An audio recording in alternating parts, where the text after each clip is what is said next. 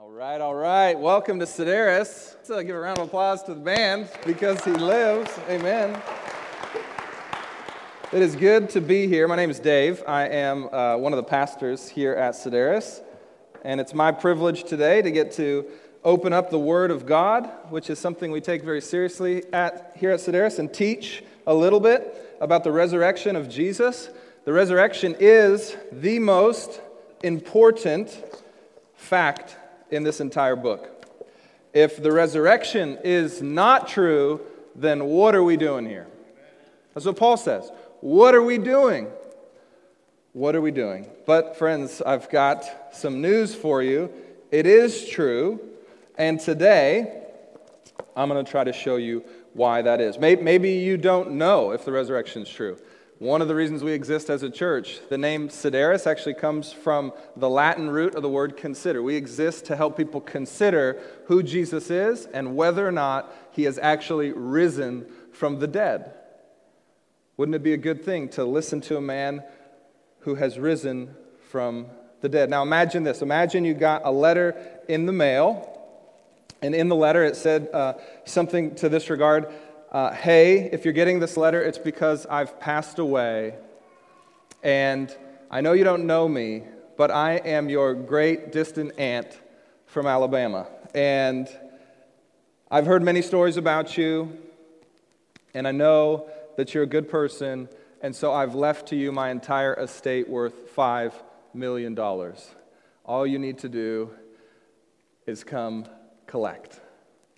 Now, many of us living in our digital age would be like, I get that scam about once a week. Just go in my spam inbox, I'd take a look.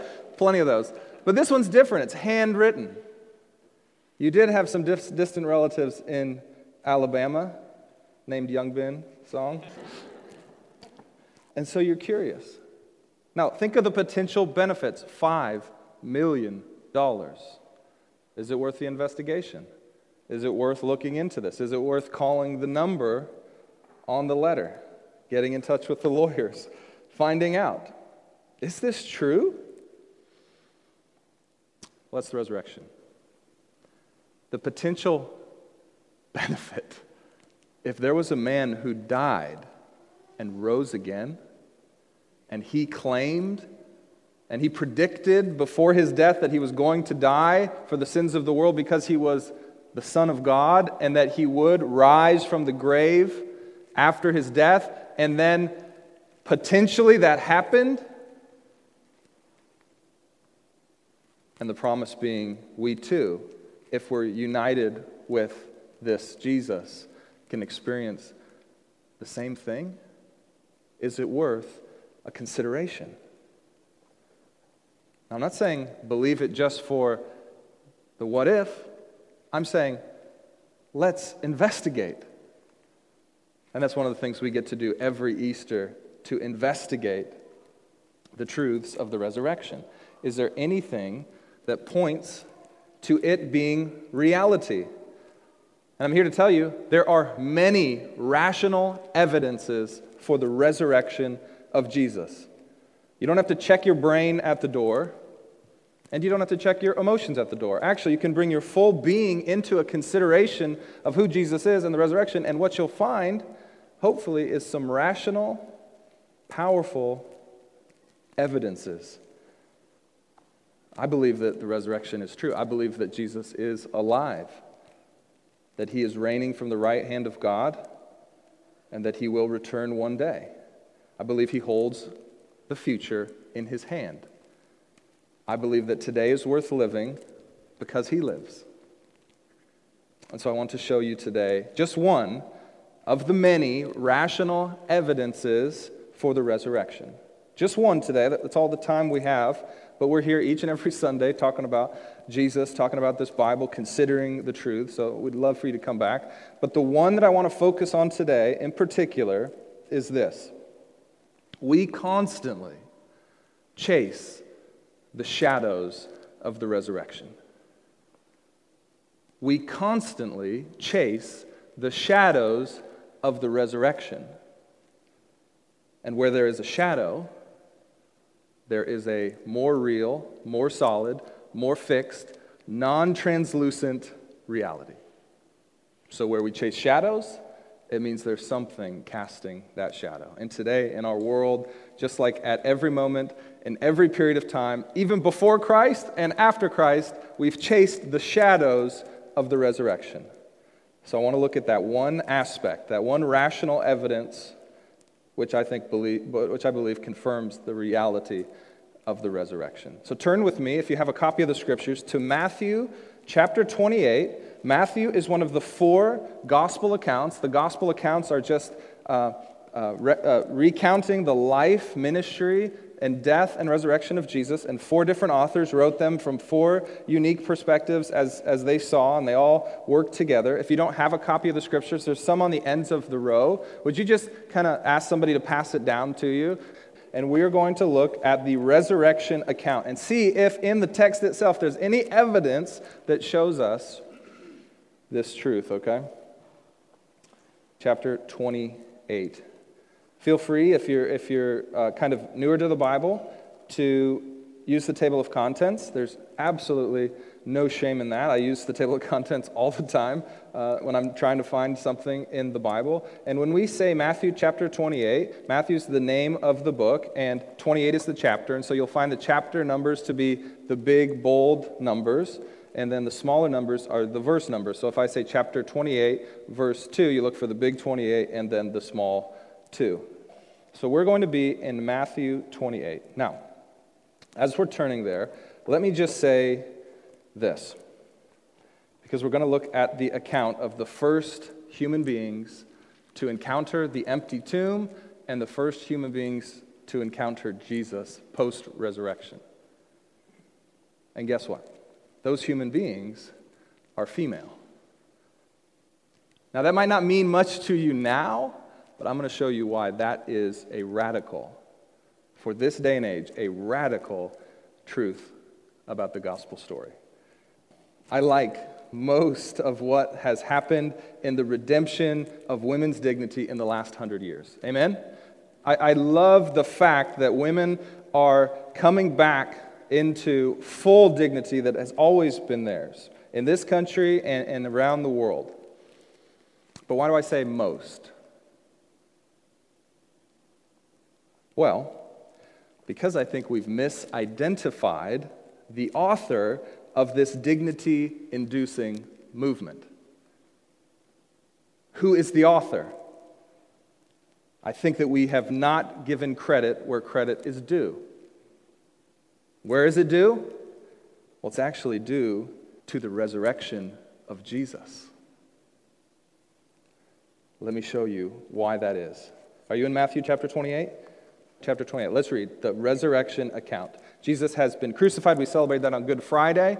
He had claimed that he would go and he would willfully die and he would take upon himself the sin of the world. And then he would prove that his substitutionary death, dying in our place to take the penalty of sin, that it was finished. And he would prove that by rising from the grave. He had predicted this, Jesus. Chapter 28. Now, after the Sabbath, that's Saturday, after the Sabbath, towards the dawn of the first day of the week, which would be Sunday, Mary Magdalene and the other Mary went to see the tomb. Notice, no men there. They're sleeping in, apparently.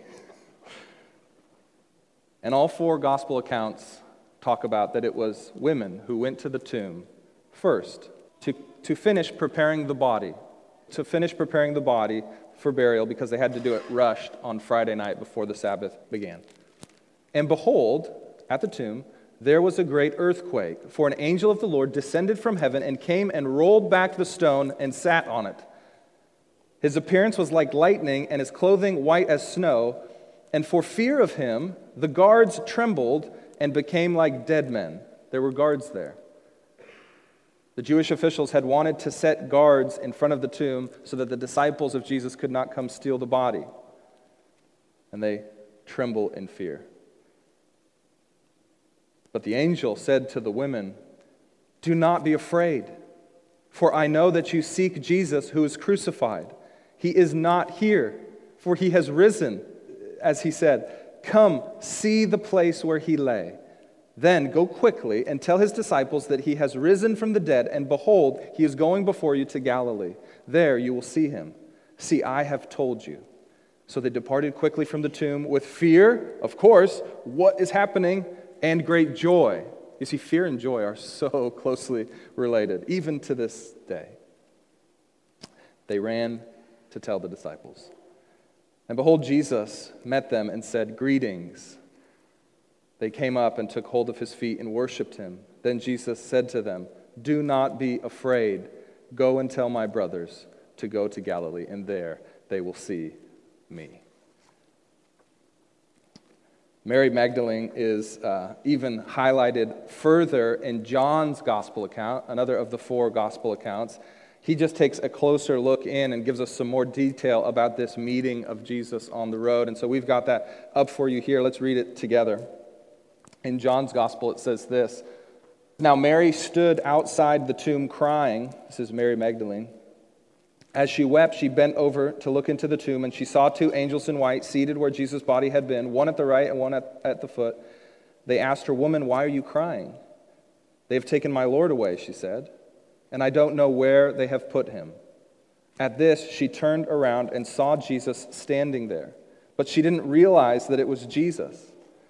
He asked her, Woman, why are you crying? Who is it that you're looking for? Thinking he was the gardener, she said, Sir, if you have carried him away, tell me where you have put him, and I will get him. Jesus said to her, Mary. Jesus said, Mary. She turned towards him and cried out in Aramaic. When, when, when he said her name, she, she recognized who it was. She said, Rabboni, which means teacher. Jesus said, Do not hold on to me for I have not yet ascended to the Father. Go instead to my brothers and tell them, I am ascending to my Father and your Father, to my God and your God. Mary Magdalene went to the disciples with the news, I have seen the Lord. And she told them that he had said these things to her. Now, why is this so significant? For, for obvious reasons. a man rose from the dead. That is significant. But what else is significant? Well, actually, this fact that it was women who first reported the empty tomb and, and seeing the angels, and moreover, that a very specific woman, Mary Magdalene, was the first to see and talk to the resurrected Jesus, is so significant. In fact, this fact became one of the central arguments against the historicity of Jesus' resurrection. It became the reason people said that can't be true because it was women who reported it. Listen to this Celsus, who was a second century Greek philosopher, so he was writing and living uh, within a century of these things happening. Um, he wrote the earliest known comprehensive criticism of Christianity. Remember, and you might not know this, know this. First century women were not even eligible to testify in a court of law. They were not credible witnesses. They could not testify in court. And so, what Celsus is about to say about Christianity makes sense in first century. Of course, it doesn't make sense to us now. And writing in around 175 AD, Celsus mocked the idea that Mary Magdalene could be an alleged resurrection witness, referring to the popular opinion in his day, which was the same as in Jesus' day, here is what he said There is no way, brace yourself, Seattleites, that a hysterical female could possibly give a credible witness.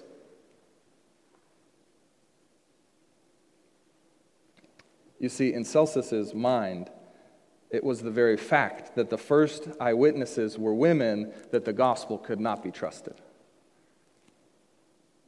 And many, many, many, if not most of the people, would have agreed with him. Now look back to Matthew 26, or sorry, 28, and look at what happens right after what we just read. And I'm just going to read it to you. So, right after, Jesus says, Go and tell the disciples what you've seen, it says this in verse 11 While they were going, that's the women going back to tell the disciples, behold, some of the guard went into the city and told the chief priests, those guards that were so terrified that they ran away and did the one thing that was deserving of death if you were a soldier. They ran away and they went to tell the chief priests, this is the Jewish officials, all that had taken place. And when they had assembled with the elders, that's the Jewish religious higher ups, and taken counsel, they gave a sufficient sum of money to the soldiers, and they said, Tell people his disciples came by night and stole him away while you were asleep. And if this comes to the governor's ears, because the governor, if he had heard this, would have them executed, they said, We will satisfy him and keep you out of trouble. So they took the money, this is the soldiers, and they did as they were directed. And this story has been spread amongst the Jews to this day. So, how do we know this? How do the gospel writers know this? Because this was the other possible truth claim about why the tomb was empty. There was two possible truth claims. We talked about this last week. How do you discern between truth and lie? Go, you can go online and, and listen to that sermon if you want. How do you discern between truth and lie? We have two competing truth claims. One truth claim is that Jesus' disciples came See, they, don't, they, don't, they haven't read Matthew yet. They just are living in the day and they hear this story. The disciples came and stole the body while the soldiers were sleeping. They took his body and now they're claiming that he's resurrected from the dead. The other truth claim that was floating around Jerusalem at this time was that a group of women went to the tomb, found it empty. One of these women, Mary Magdalene, who, by the way, I haven't mentioned this yet, was a former demoniac who was filled with seven demons and was a social outcast, she has claimed that she has seen and talked to the risen Jesus because he has indeed risen from the grave. That's why the tomb is empty. See, two competing truth claims. Which is true? Those were the two options you had then. I don't think there are any better options today. They have one thing in common Jesus' body was no longer in the grave. One story said it was because his disciples took him, and one story said he had risen from the grave, and we know that because women saw him. And angels told women that he had been risen. If you're not seeing it yet, just think about these two truth claims and how they fit together to reveal which is more likely to be true. Think back. Think back. How do you discern truth and lie? If the first story is true, this means that the disciples stole the body, then knowingly and purposefully decided to either flat out lie about who found the tomb. Okay, because if they stole the body, they would have been the first to know it was empty. So they chose to lie about it and say that it was women who found the tomb. And then they chose to lie about who was the first to see Jesus, which was Mary Magdalene, a demoniac. That's the first option. The other option is that it actually happened, the exact way that they said it happened. And because they are terrified of the God of truth, they chose not to change the story, even if they thought the story might be more well received if they said that it was the disciples who found the empty tomb. Which is more likely? Remember what Celsus said. And most people thought this way. Women can't be trusted. Their testimony cannot be, especially somebody who has mental illness. The disciples believed eventually truth will rise to the top, so there's no need to change the story. Let's just tell people what actually happened.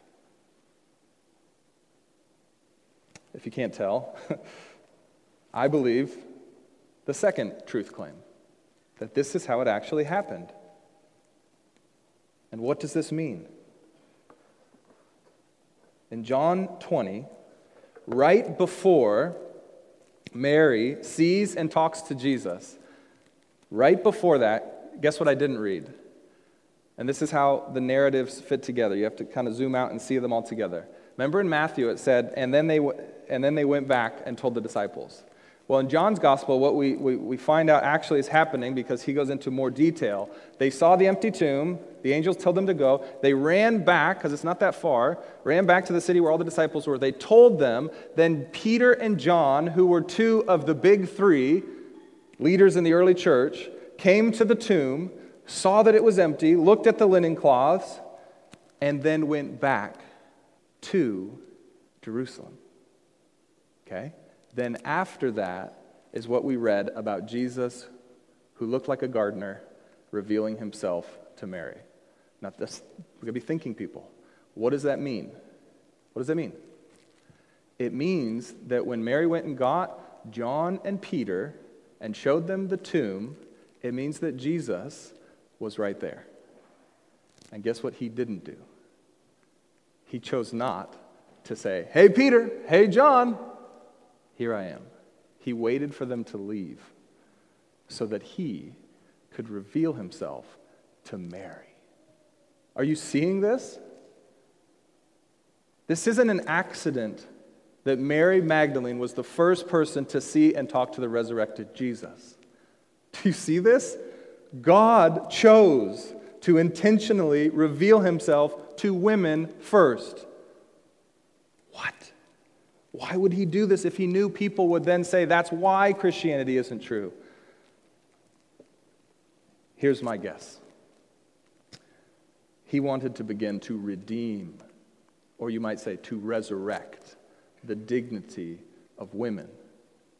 A dignity that he gave to them at creation when he created them in his image and put his spirit in them and said, Go and have dominion over my world.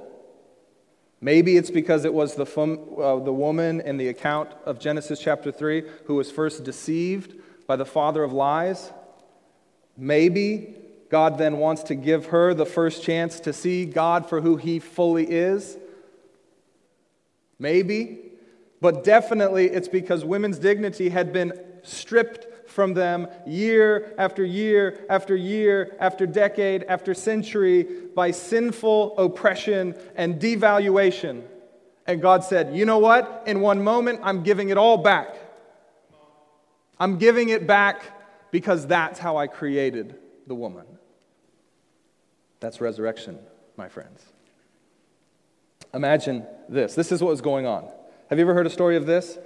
That some famous person, uh, celebrity, politician, uh, athlete chooses a reporter who really doesn't have a name for themselves, and they say, You know what? I've got a story for you. I'm going to announce to you a really important thing that I'm going through. And it's because they have the first chance to report on that story that they become a famed reporter.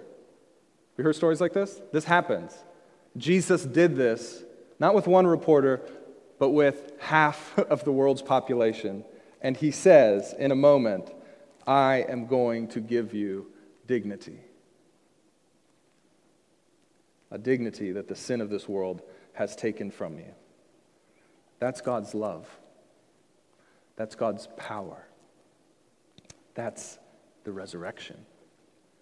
And so today, we are starting to see the shadows of this event cast in real and lasting ways in our society and in societies around the world, and we should celebrate them for sure. We are seeing dignity restored, redeemed, resurrected in our nation. But again, I would argue that we are celebrating or worshiping a shadow of the real thing. And why do we worship the shadow? Because we don't know from where the shadow originates. And I'm here today to tell you it originated on that first Easter Sunday. The resurrection of Jesus resurrected women's dignity, and we should follow suit by pointing people back to the cross and the resurrection of Jesus. That's the only lasting way that we can reverse the oppressive nature of sin. Now you say, this is fascinating. I hope so. Why should we look to and worship the original rather than the shadow? Are you asking yourself? Why not just worship the shadow? Well, I would argue that it's only in looking to the original that we find its true meaning and its true purpose and the true path forward. That's why we can't be satisfied with the shadows. We must go find and investigate the original. For instance, if the dignity of women was restored on that first Sunday, then when we look to that first Sunday, we can find out the true definition of dignity, of equality. If we only look to the shadows, there's a chance, and I think I'd say a reasonable chance, that we might end up adding to or misunderstanding what dignity actually means. And we don't want that. We want dignity the way God intended it to be. So look again at Mary Magdalene in John chapter 20. In the account that I read to you, thinking he was a gardener, she said, Sir, if you have carried him away, tell me where you have put him, and I will get him. So, so, so wonderful. Then Jesus said to her, Mary. Dignity means that God calls you by name. Do you know that when you call somebody by name, you give them dignity? They are no longer just a category or a thing. They are a person created in the image of God, and God has given them a name through their parents, and when you call them by their name, you give them dignity. The risen Lord and Savior calls Mary by name, showing that she is not property, but she is a person.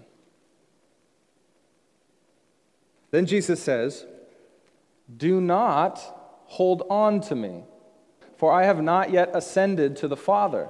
Go instead to my brothers and tell them. Tell them what? Verse 18 the news, the good news, the gospel. Guess what, Mary?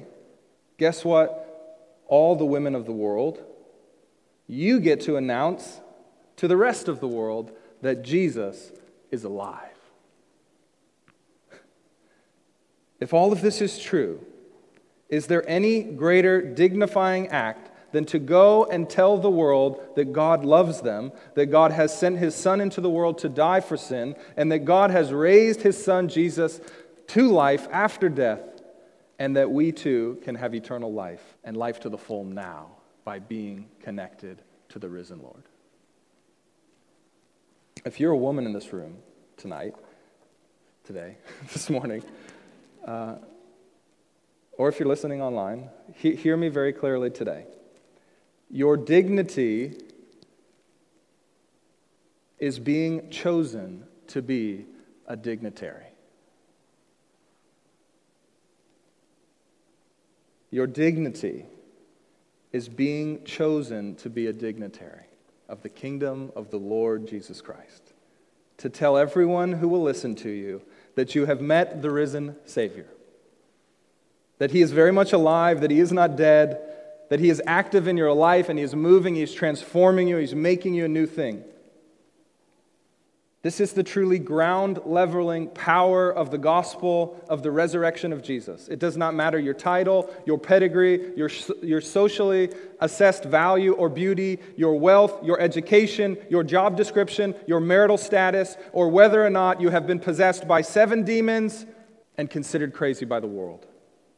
The resurrected Jesus handed to Mary that day and every other woman that will ever be born into the world the golden ticket to true dignity which is this you get to share with creation truth about the Creator. That is dignity. Do you see it? Jesus, close your eyes. Picture Jesus standing before Mary Magdalene, bestowing upon her the resurrected dignity for all women, for all time.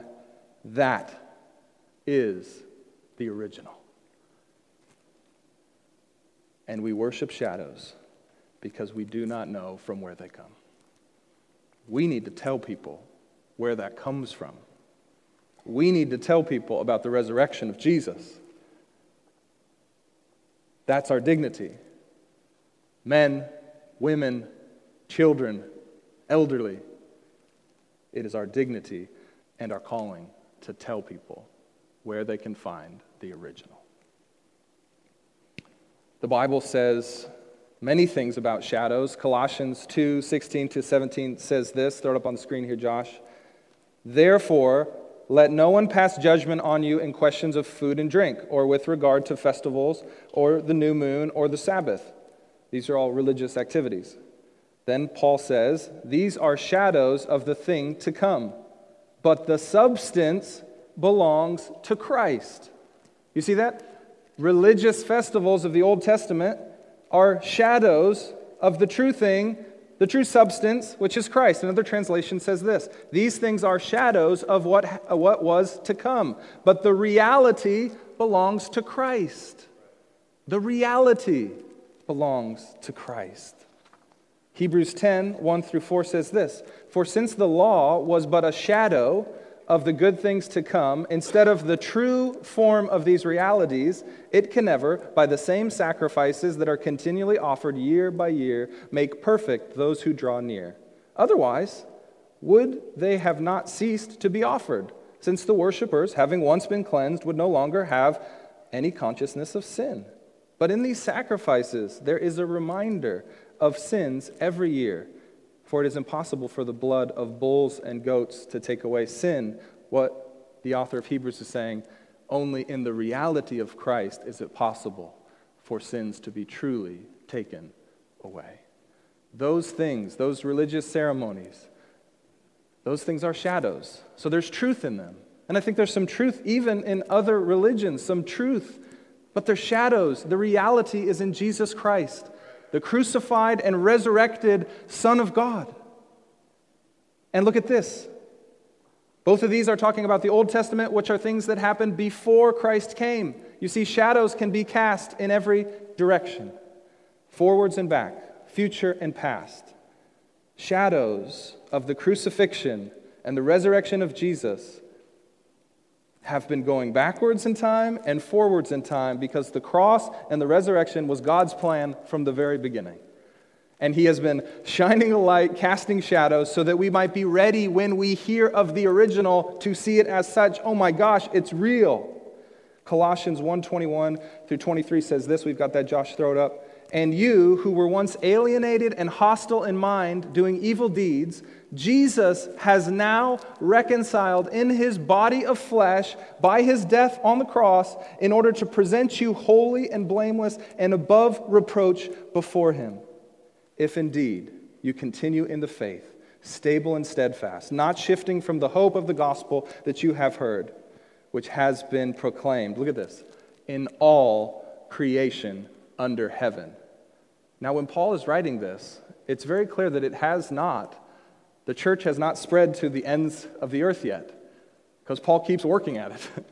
so, what is he talking about? Here's what I think he's talking about I think he's saying that these shadows have been cast throughout all creation, throughout all time, so that any moment in time, in any culture, there are shadows of the death and resurrection of Jesus that can be found in cultural artifacts so that when people do hear of Jesus, they start to say, That's what we were worshiping, even though we didn't know the name Jesus. What are the shadows today? What are the shadows of Easter, the shadows of the resurrection that are all around us today in America? Don't have to look far. This all happened within the last couple weeks. Any basketball fans? Sorry, I'm going to make a couple sports analogies. I believe my sister was the greatest basketball, female basketball player I've ever met. I've been to more female basketball games than I guarantee anybody in this room, apart from my father and mother. so I'm going to use some sports analogies, uh, not because I, because I think you can understand them, because I think they're shadows of the resurrection. That's why you can understand them, even if you don't play sports or like sports, or even if you hate sports. Virginia basketball in the NCAA tournament they won the championship. Did you know this? The year before that, they were a one seed in the tournament. And, and in the first round, the one seed plays the 16 seed.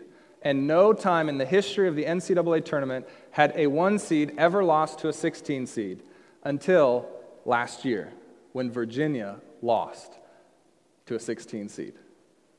The lowest moment for any basketball program in history, the worst loss, truly. Statistically, the worst loss that has ever happened in the NCAA tournament. And one year later, they went all the way through the tournament and won the championship. Guess what that is? That's a shadow of the resurrection. And if you just listen to sports talk radio the day after, people are preaching the gospel of the resurrection. Anybody listen? They're preaching it. They're like, never before has such a terrible loss happened, and only three days later they won the championship. It's like, that's the gospel, people. It's a shadow of it, and you worship it because you don't know from where it came. Point number two there was a man who they started to call Tiger. His last name was Woods, not because he was a golfer and he had irons and woods in his bag, but because that was his surname. Okay, so Tiger Woods, if you don't know who he is, one of the greatest golfers of all time. Well, just a few days ago, he won his 15th major, his fifth green jacket at the Masters, which is the biggest golf tournament in the world, and he hadn't won in 11 years. Maybe the greatest golfer of all time, and he hadn't won a major in over 11 years. And you know the reason he hadn't? His sin stifled him. He was found to be an adulterer, a liar, and a fraud. I think he'd say those things. And his sin had taken him down. And at the Masters, just a couple Sundays ago, actually last Sunday, some of you weren't here because you were watching it.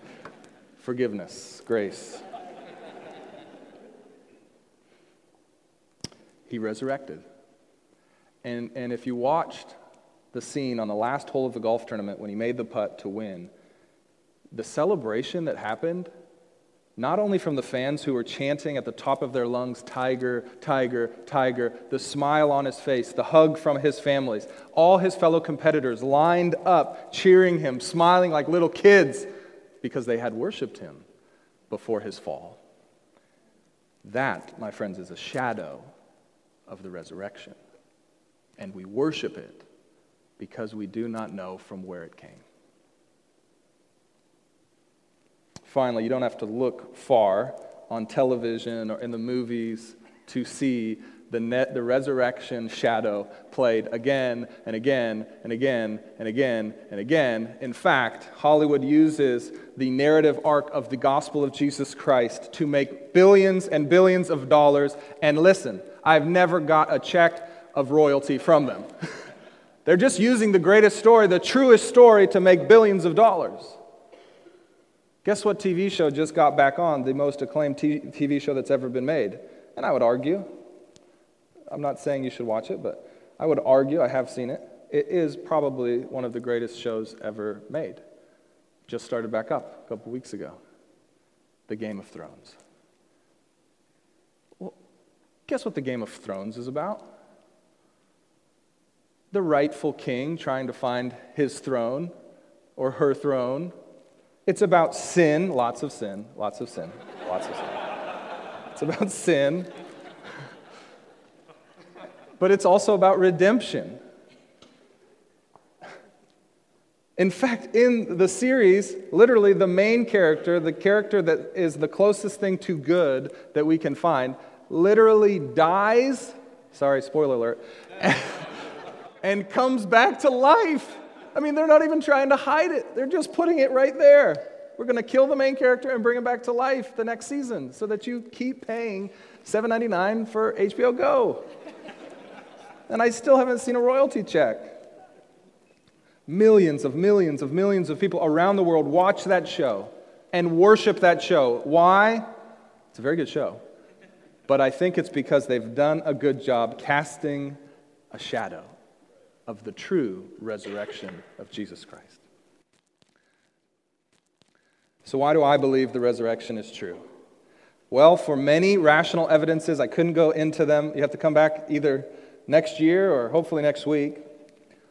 But those rational evidence include the fact that I cannot help but worship even the shadows of the most important moment in human history. The moment when not only did the worst loss lead to the greatest win, not just when sinful indiscretions of a great athlete did not keep him down and out forever, not just because one fictional story of thrones and White Walkers has cast my attention. By the way, The Walking Dead? I mean, come on, it's so obvious. We want to escape death. Only Jesus provides it for us, not just because I can't help but worship the shadows, but because I've come to realize that it's true in my own life. That when I turn from the shadows to the real thing, I find resurrection and redemption and forgiveness of sin and life to the full. And every time I turn away from the original and I go back to worshiping a shadow, I feel hollow. And I only know it, I only know the difference in the feelings because I turned at one point. And I have, I, I have to admit, I've turned back and said, maybe I should just worship basketball because I love basketball. But I turn back to it now and I feel empty and gross. Now, basketball's not bad. I'm just saying, compared to the risen, resurrected Jesus, that thing that used to fill me or I thought filled me, I was only like a quarter full.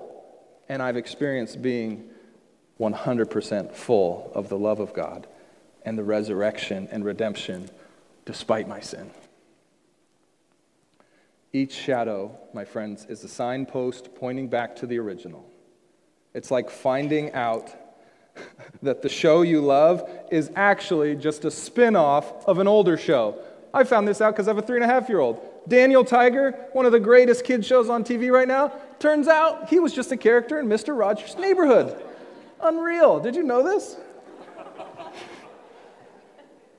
or thinking of the vast array of spin offs, sequels, video games, toys for what? The original Star Wars.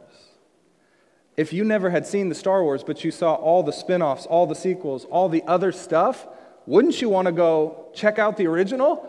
Wow, this spawned all of this? It must be a great movie, and it is. Have you ever seen the original? Have you ever touched the original? Have you felt the power of the original? The resurrected, Lord and Savior of the world, Jesus Christ, who says, I am not far from you. Just reach out and take my hand. And he's calling you by name.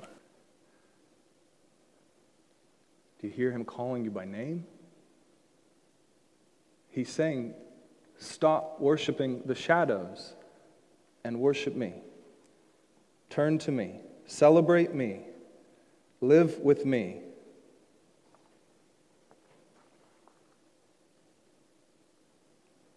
If we're honest, some of us have heard of the original, but we love the shadows. We're scared of the original.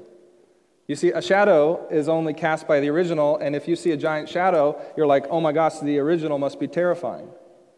And some of you are like, I'm pretty happy with the shadows. I'm pretty happy with the Master's Sunday rather than church. I'm pretty happy with my movies. I don't need to encounter the real deal. The shadows are scary enough for me, powerful enough for me. Well, this is just the allegory of the cave. Do you know the allegory of the cave? Plato's original allegory of the cave talked about three prisoners chained up their whole life since birth in a cave, and behind them was a fire, and people would come and they would put like a tree in front of the fire, and it would cast a shadow on the wall. But the, the prisoners knew nothing of it, they only saw the shadows. And then one day, one of the prisoners, reluctantly, is freed and able to go out into the world and see the things as they actually are the real things. And it takes him a while. His eyes hurt because he's only been staring at a cave wall. And eventually he goes out and he sees the light and it's blinding. But then eventually he starts to see the originals are better than the shadows. And he comes back into the cave and he says to the other prisoners, Hey guys, there's real trees. And they say, No, there's not. And he tries to convince them. And eventually they say, You know what? I don't even care if they're real. They don't sound as good as these shadows that I've grown up with. Now, Plato was not a Christian. In fact, his allegory of the cave is but a shadow of the gospel of Jesus Christ. That's a little freebie. We can talk about the allegory of the cave, but it's one of the most famous philosophical uh, allegories in all of history. But it shows you that even when you encounter the real deal or you're told about the real deal, you will still, you can still, many still do choose the shadows choose to be chained up in a cave and only see part of reality because they love the shadows, because the shadows become their chains. My friends, it is terrifying to encounter the real resurrection. It is terrifying to encounter the original rather than the shadow. It is terrifying to stand before Jesus if, if you are hell bent on worshiping the shadows. That is terrifying. But if in fact you let God be the giver of good gifts to you, you will find that He is not terrifying. That the risen, resurrected Jesus is much like the gardener that Mary encountered. He is gentle and He is kind and He knows your name and He whispers sweetly to you and He says, I have compassion and I have mercy and I have grace for you. Just take it. I'm giving it to you. You don't need to be terrified of me. You don't need to be terrified of the reality. You don't need to be terrified that you've been worshiping shadows your whole life and only now you see the real thing. Do not convince yourself that you didn't see the real thing because the real thing is so much better. The resurrection is true. I think that you know it's true. I think that your conscience bears witness that it's true. It is the only hope of redemption. The shadows cannot redeem you, they can entertain you, but they cannot redeem you. This actually happened. It is the only true comeback story. It is not just overcoming my past, it is not just a Hollywood fairy tale. It is a man named Jesus who claimed to be God, who claimed that he would die for your sin, and then he proved that he had by rising from the dead. He actually rose from the dead, and you can know him. And it means for you you do not have to remain chained to your guilt or chained to your shame. You do not have to fear death. You do not have to squeeze every YOLO ounce of pleasure in this life. You do not have to curse your bad luck, your bad karma, your bad heredity, because this is not the only life that there is to live. There is life after this life and that life is everlasting, and that life is better, and that life can begin right now, this morning, by accepting the reality that every shadow that you've worshiped is just a shadow of the cross and resurrection of Jesus Christ, your Lord, your Savior, your God. Let's pray.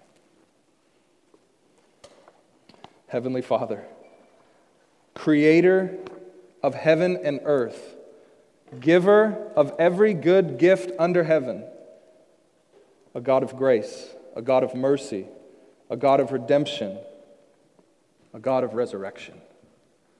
God, I pray for my friends now, if they have never experienced the redeeming, resurrecting power of God in their life, God, would they turn from the shadows and start to worship the original? Would they stop calling the resurrection of Jesus a story or a myth, but call it truth. And may they experience that right now as they hear you whisper their name.